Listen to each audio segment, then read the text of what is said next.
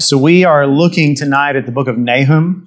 We're in these books of the Bible that most Christians don't know anything about. Maybe they've read them. If you did a, if you've ever done a one through the Bible in a year plan, you've read these books. But if somebody pinned you down and said, "Okay, what's Nahum about?" I bet most of you would say, "I'm not sure." And and you know what?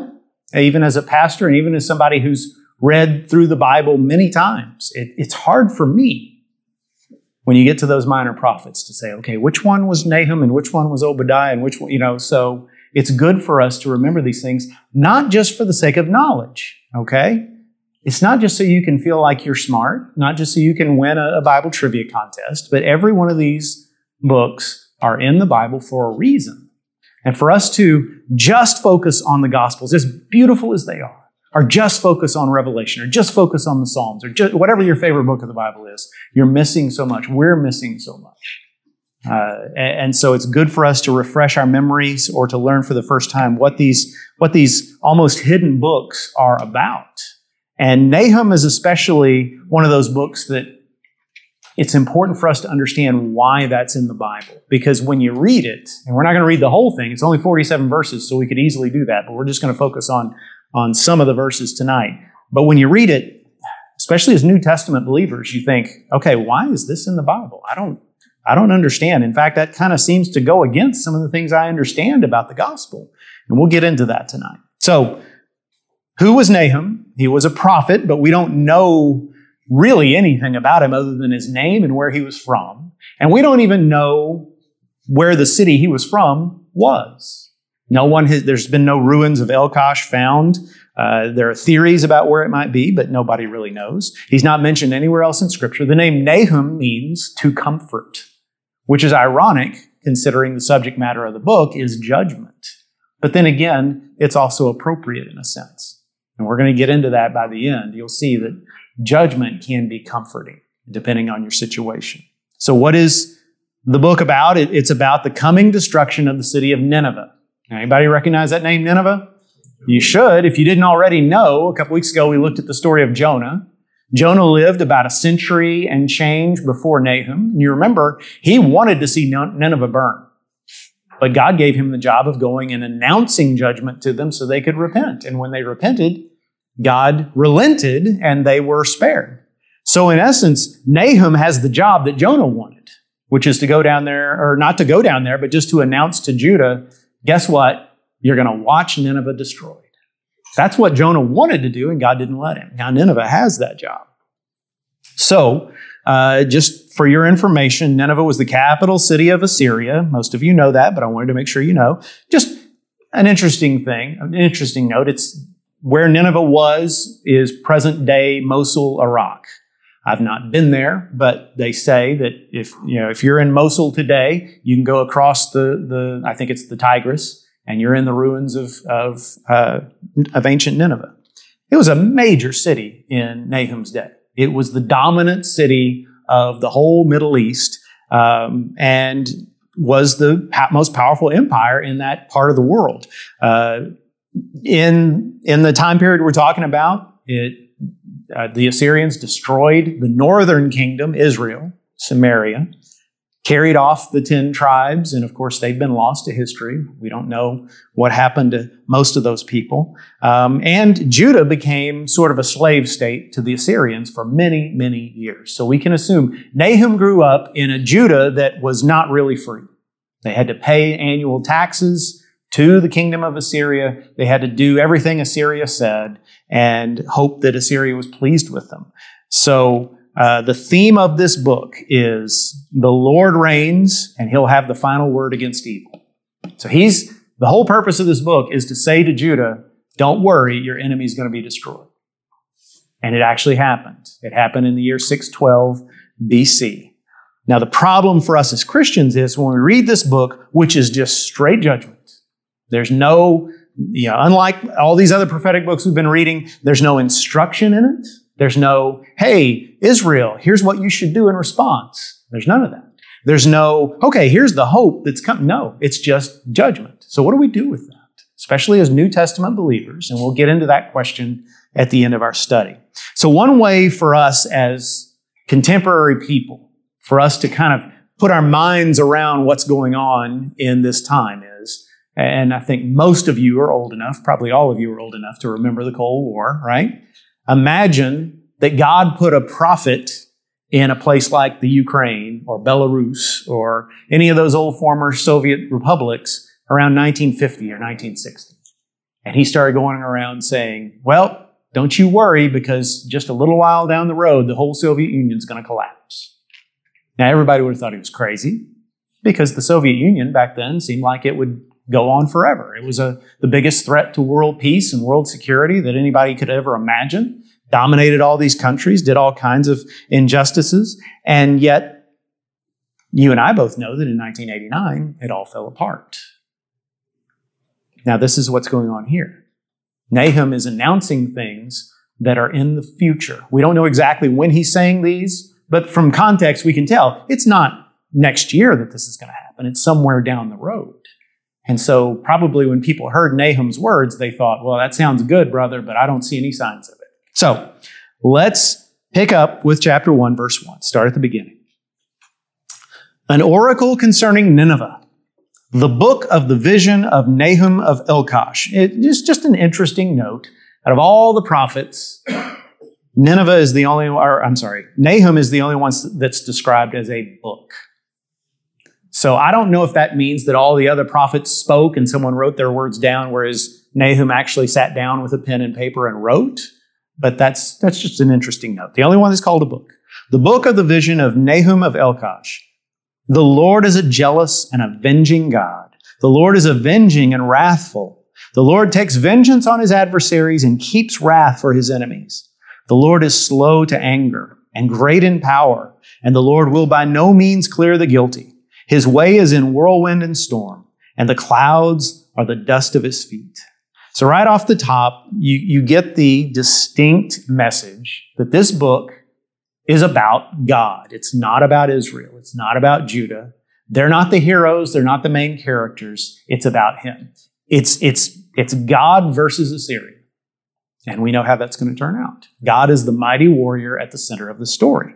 Now, again, as New Testament believers, you know, we, we're kind of disturbed when, we, when God is described as jealous and wrathful and avenging. But we'll see as we go on why that is. Verse 2 should sound familiar when it says, I'm sorry, verse 3, when it says, He's slow to anger and great in power, will by no means clear the guilty. That should sound familiar to you if you've been in our church recently, because uh, when we studied Exodus a couple, a couple of months ago, that's what God said His name was in Exodus 34, 6 and 7. You know, he passed by Moses hiding in the cleft of the rock and said, I am the Lord, the Lord, gracious and holy and slow to anger but I don't clear the guilty. The guilty have to pay. So that's that's a message that's repeated throughout the Old Testament, and here's one of those examples. Um, so skip over to verse 11 of chapter 1. From you, he's talking about Assyria, came one who plotted evil against the Lord, a worthless counselor. So who's he talking about? He's talking about the king of Assyria. Now, you probably don't care what the king's name was. There were a bunch of Assyrian kings in, in biblical times, and, and they've got some, some really interesting names. My favorite is Tiglath-Pileser III, which sounds like sounds like the, the villain in you know Lord of the Rings or something, one of those fantasy novels. But uh, scholars, a lot of scholars think he's talking about a guy named Sennacherib. And if you know your Old Testament, you know that name.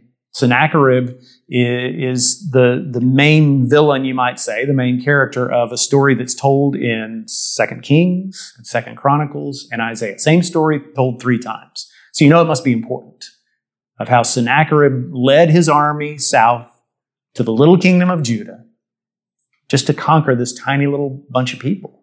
And along the way, he's destroying Judean towns left and right until he gets to Jerusalem and he lays siege to the city. Now, in the ancient world, I'm, I'm sure today's the same. What could be worse than being locked up in your city, knowing that once the food and the water runs out, we're just we're going to starve to death, or we're going to we're going to die of thirst, or they're going to break through and kill us all. But one way or another, we're lost. And that was Jerusalem. But you remember, Isaiah comes to the king, who's Hezekiah at the time, and says, Don't you worry, God's got this. God is going to take care of this guy. And Sennacherib, with all his boasting and with all his uh, threats and, and saying arrogant things like, Well, you know, where are the gods of these other countries I've conquered? Wakes up one morning and notices that several tens of thousands of his soldiers died in the middle of the night. The angel of the death has come upon the enemy soldiers and he has to go home in shame. And that's the reason that story is told three different times in the Old Testament is it's God's way of saying, look what I can do. When you think the odds are against you, but you're with me, don't you worry because I've got a plan.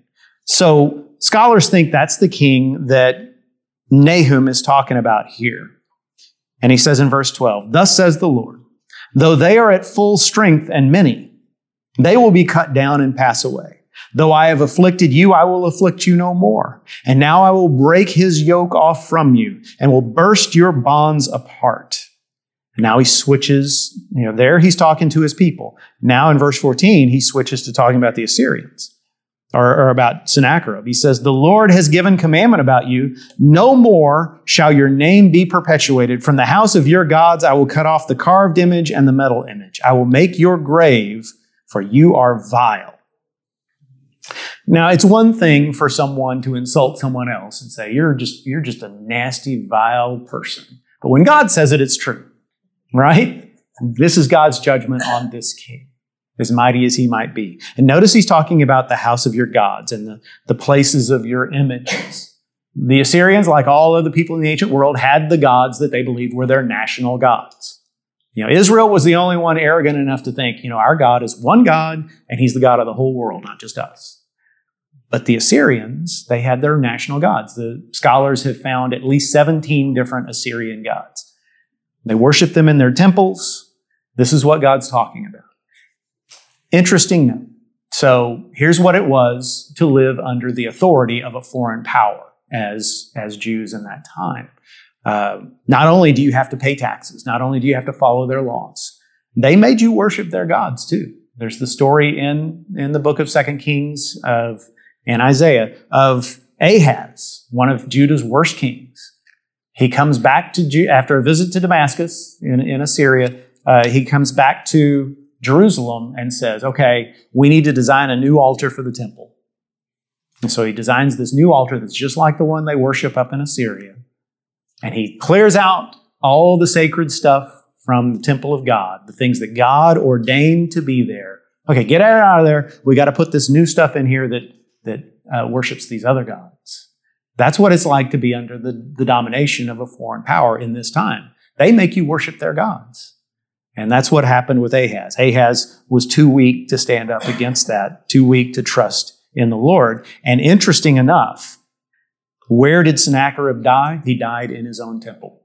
His, uh, his sons murdered him while he was worshiping his gods. So it's notable that the Lord mentions that in verse 14. So, verse 15. This is kind of the key verse of the book and the one you would probably be most familiar with. Behold upon the mountains the feet of him who brings good news, who publishes peace. Keep your feasts, O Judah. Fulfill your vows, for never again shall the worthless pass through you.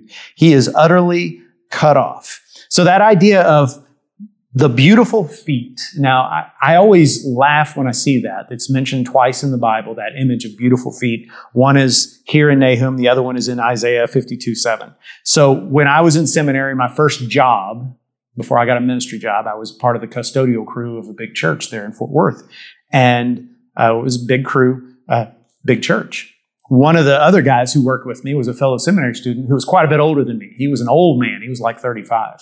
Um, and he was also named Jeff, but he wasn't married, which, you know, 35, not even married. Goodness gracious. And, and so, uh, one day we always kind of teased him about that. And one day he came up to us, the rest of us, and he said, Hey, um, did you see that beautiful feet lady that was here? And we all looked at him like, Jeff, you got a girlfriend? He said, No, no, no, that lady from Beautiful Feet. I didn't know what he was talking about. It turns out there was a ministry up there, uh, like a, like a feeding ministry called Beautiful Feet Ministries. And it comes from this image, beautiful feet. What is it talking about? It's picturing a messenger who comes running to Jerusalem.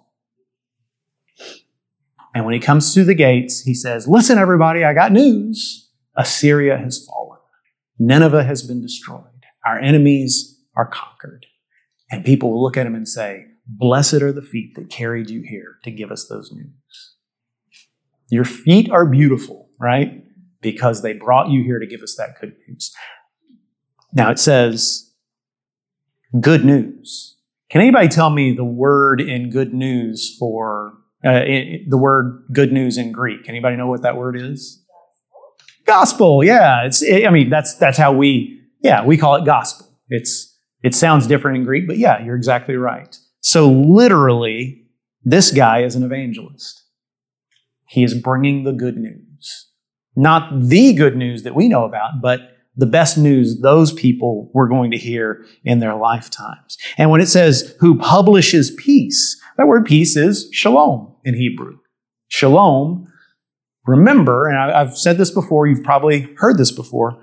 Shalom doesn't mean peace like you and I think about it. So, you know, when when a couple in, in Israel is getting married and everybody says shalom to you, they don't just mean I hope y'all don't fight.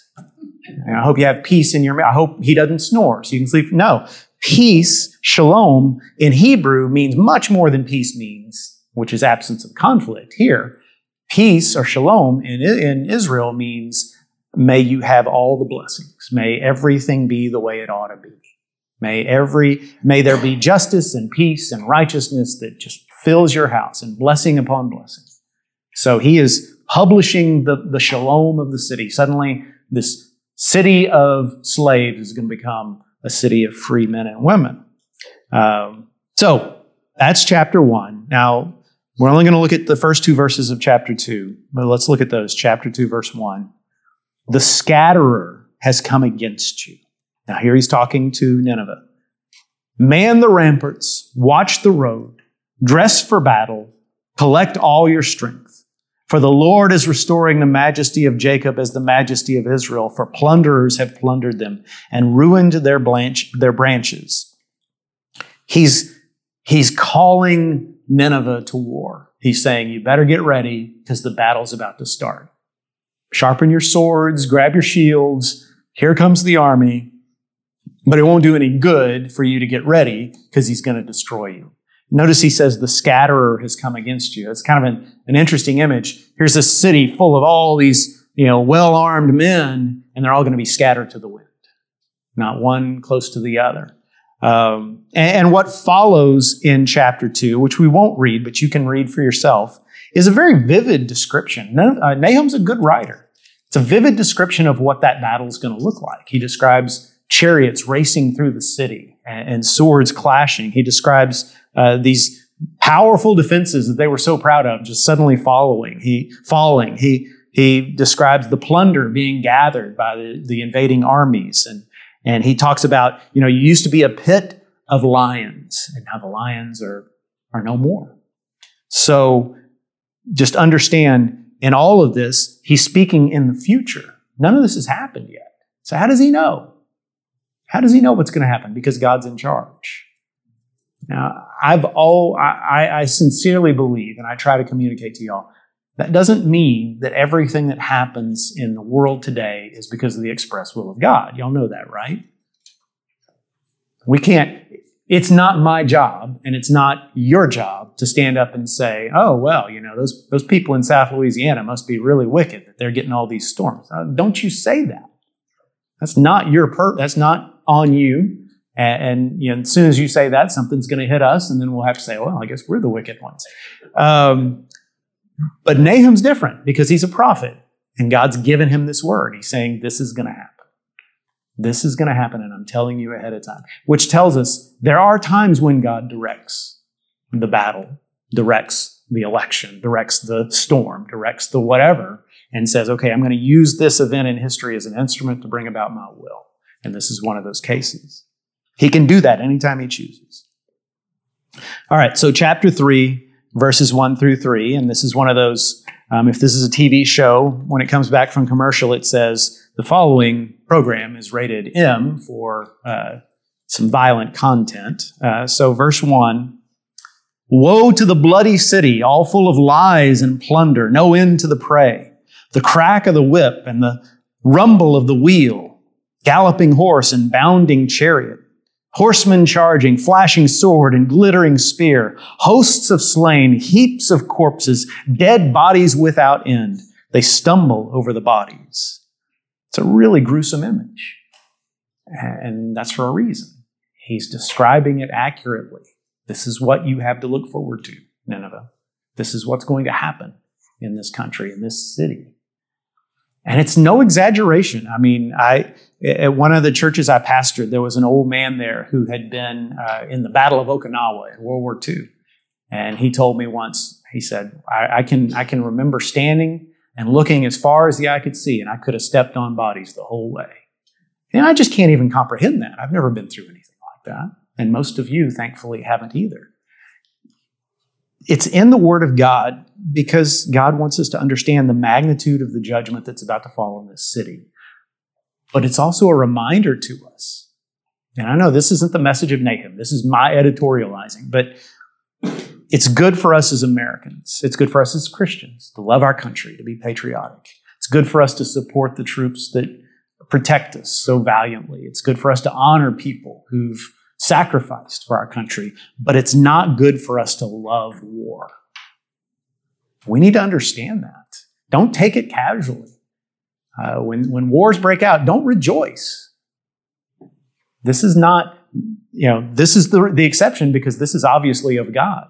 But, you know, when you hear something on the news that nations are going to war, or when our nation is sent into war, that's not a cause for rejoicing. That's a cause for soberness and prayer and, and praying that it ends as quickly as possible because inevitably, way more people are going to die than you think are. Not just ours, but theirs and, and people caught in the middle. So war is a terrible thing. All right, chapter 3, verse 8. Are you better than Thebes that sat by the Nile with water around her, her rampart a sea, and her water a wall? So let me explain what he's talking about here. Thebes was a city in Egypt. It was the city of Egypt, one of the great cities of the ancient world. And Egypt, of course, was a very powerful country. And Thebes was considered impregnable because it was surrounded by the Nile. You know, the Nile River, I've never been there, but it's a huge body of water. The Egyptians call it, don't, they don't call it a river, they call it a sea. And so you picture this massive body of water that sort of encircles this mighty city, and you think, well, nobody can ever invade that. They'd have to cross that river, and then they'd have to get through the walls, and they'd have to fight all the soldiers. And, and, you know, obviously, this is a city full of wealth and beauty, and, and yeah, they're not going to give up. But the Assyrians did it. The Assyrians conquered Thebes and just tore it to the ground. There's no Thebes left. I mean, you, you go to Egypt today, you can see the ruins, but there's no, there's no city there anymore and hasn't been for thousands of years. He says, Are you any better than they are? His point is Okay, you Assyrians, decades ago, you conquered Thebes and you razed it to the ground, but now somebody else is going to do the same to you. And it's a reminder. Nations are no different than people in this regard. We always think, well, I'm better than that guy I just beat. Uh, you know, I, I learned from his mistakes. I conquered him. I, I put him in the ground. I, I did better than him. Well, nobody can touch me. Well, there's always a bigger dog out there. And every bully eventually meets his match. And this is what's going to happen there. Are you any better than Thebes? Verse 9 says, Cush was her strength, Egypt too, and that without limit. Put and the Libyans were her helpers. So he's describing all the countries that were allied with Egypt back then. So Cush is ancient Ethiopia, you know, Put and Libya. We know those are all northern African countries. Verse 10, yet she became an exile she went into captivity. Her infants were dashed in pieces at the head of every street. Again, really disturbing detail, but the Bible doesn't hold back. It wants us to understand. For her honored men, lots were cast, and all her great men were bound in chains. You also will be drunken. You will go into hiding. You will seek a refuge from the enemy. All your fortresses are like fig trees with first ripe, first ripe figs. If shaken, they fall into the mouth of the eater. Behold, your troops are women in your midst. The gates of your land are wide open to your enemies. Fire has devoured your bars. So he's saying, You think you're so strong. You point to all these victories you've won in the past. and you're gonna you're gonna be amazed at how quickly and easily you will fall. I love that image of first ripe figs. I mean, I, I, how many of you have ever had a fig? Right, most of you. Uh, think about how tender a ripe fig is. You can squish it between your fingers. And he's describing their city. You think you're so strong, you're just going to shake you, and the figs are just going to fall, and, and you're going to be you're going to be done for. He's he's telling them this city is going to fall, and nothing can stop it. The city that thinks it's so strong is going to be destroyed. What makes you think you'll be any different? He's telling them. There's a, there's a psalm, there's a verse from the Psalms that I like. It's Psalm 33 17 that says, A horse is a vain hope for deliverance. This is nothing anti-horse, but it's just talking about in the ancient world, if you if your army had horses, you were better off than an army that was just men on foot. And so kings who had a mighty cavalry would say, well, nobody can beat us. And so the psalm is the psalmist is saying, you put your hope in that, well, then somebody else is going to come and they've got iron chariots and they can destroy your horses the point is not just about military matters. The point is if you have your hope in something else, maybe it's your money, maybe it's your, your career or your social status, maybe it's your, your youth and vigor, maybe it's whatever, whatever your hope is in, it's a vain hope for deliverance. It can't save you unless it's the Lord. So let's finish up the last five verses, starting with verse 14. Draw water for the siege, strengthen your forts. Go into the clay, tread the mortar, take hold of the brick mold. There will the fire devour you. The sword will cut you off. It will devour you like the locust. Multiply yourselves like the locust. Multiply like the grasshopper. You increased your merchants more than the stars of the heavens. The locust spreads its wings and flies away. Your princes are like grasshoppers, your, your scribes like clouds of locusts settling on the fences in a day of cold. When the sun rises, they fly away. No one knows where they are. Uh, see, so he's challenging them. Yeah, bring in all your soldiers. You don't just tra- count on the, the troops of Nineveh to, to protect you. Bring in the whole Assyrian army and pack them in, and they're all going to fly away like locusts. Yeah, locust horde looks really impressive, but when it's scattered, what is it? It's just a bunch of individual bugs. And that's going to be the Assyrian army. Verse 18 Your shepherds are asleep, O king of Assyria. Your nobles slumber. Your people are scattered on the mountains with none to gather them. There is no easing your hurt. Your wound is grievous. Now, this is how the book ends, right here. You think about if you've been with us the past several weeks, all these books that we read, several of them have some disturbing imagery and some harsh words, but they usually end with a vision of the people of God in the throne room of, of the king and you know, the, the future uh, wonders. Let's look how this book ends. It says, All who hear the news about you will clap their hands over you, for upon whom has not come your unceasing evil. And that's it. The end of the book is, We're going to throw a big party because you just died. Now that's disturbing because we, as New Testament believers, we read that and we think, well, what about, what about love your enemies? You know, Jesus said, love your enemies, pray for those who hate do good to those who persecute. What about 2 Peter 3 9? It says, God does not want anyone to perish, but all to come to repentance. What do we do with that? How do we, how do we reconcile those two seemingly contradictory parts of the Bible? First of all, understand, there he's describing the response of the people, not the response of God. Based on what we know of God through the whole Bible, Old and New Testament, we know that his destruction of Nineveh did not bring him pleasure, but sorrow. This was something he had to do, not something he wanted to do. But it's describing the reaction of the people.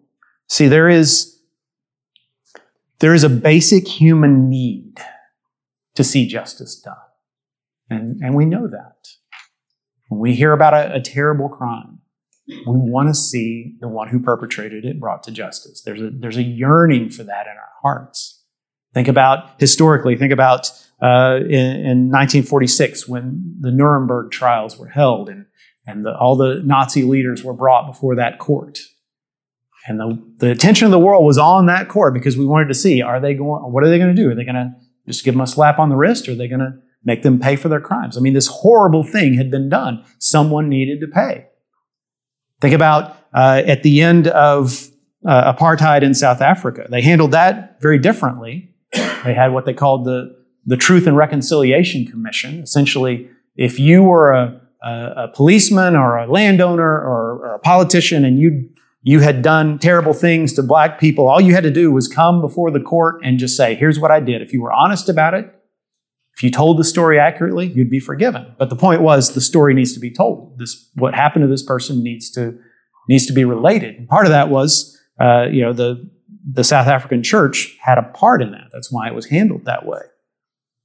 I, I hate to bring this up, but there are things going on in our own denomination right now that where there's injustice that needs to be addressed. Right now, there are meetings uh, in Nashville of the executive committee of the Southern Baptist Convention talking about what are we going to do about some of these accusations down through the years of people who've been uh, sexually abused in churches and it was covered up by this body or this church or this and, and the whole thing is did the executive board know about these things? And if they did what did they do about it? Did they hide it? Did they lie about it? Did they help out their friends or did they let the truth come out? Last summer at the convention, the people who were there voted and said, we want an investigation and we want the executive committee to tell everything.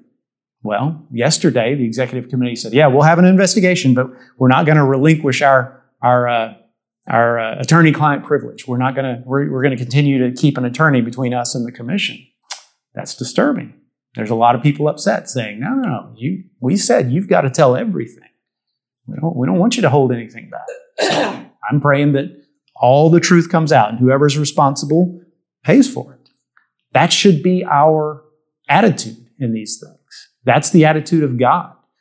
When people are, when people are victimized, murder, rape, uh, robbery, oppression, slavery, justice has to be done. It's not vengeance. It's justice. There's a difference. And when there's justice, there's comfort. When there's justice, then people can say, okay, I've been heard. I've been seen. I matter. I'm not just a, a, a statistic. I'm not just someone who's been uh, cast aside. But then we get to the New Testament and we find out how beautiful on the mountain are the people, is the one who brings good news. What is the good news of the New Testament? That Jesus Christ has borne our sorrows and carried our suffering. He's the one who carries all of that. And therefore we know, therefore we know that whatever's been done to us, it's been done to him as well. And he's going to bring about justice for us. How does he do that? He, do, he does that, first of all, by dying for our sins. He dies for the sins of the victim and the victimizer. And so there's repentance, there's a chance for redemption for everyone who will receive it. And we know that no matter what evil a person has done, they're either going to pay for it themselves by being eternally separated from God, or they're going to receive the redemption of God and recognize that Jesus paid it all. And they'll be redeemed, and God will be glorified in it. And, and so, yes, we want justice to be done in an earthly sense. We cry out for that. But we know that sometimes it's not because we live in a world full of sinners. But we take comfort in the fact that Christ's blood is going to cover it. And God's wrath and God's love come together at the cross to tell us that one way or another, no one gets away with anything. And that's that, when you take the book of Nahum and you throw it into the, the uh, context of the gospel, that's the message we get. You know, some of you have your own Nineveh, whoever that is, or whatever that might be. You can trust God with it because He's going to bring you justice one way or another. Am I talking about stuff I don't know anything about? Yeah. I freely admit that. I don't know what it's like to be treated that way. I don't know what it feels like. I don't claim to. But Jesus does. And Jesus, nobody's ever been more innocently maltreated. And, and he's the one who brings you ultimate justice. So, not the happiest book of the Bible, is it? But in a sense, it's good to know that God is the mighty warrior who's on your side. Don't, don't look for this to be my Christmas sermon um, in a couple of months. Probably not the way the Lord's going to lead me, but I praise God it's in the Bible. Let me, uh, let me close this in a word of prayer. Lord, I thank you for your word.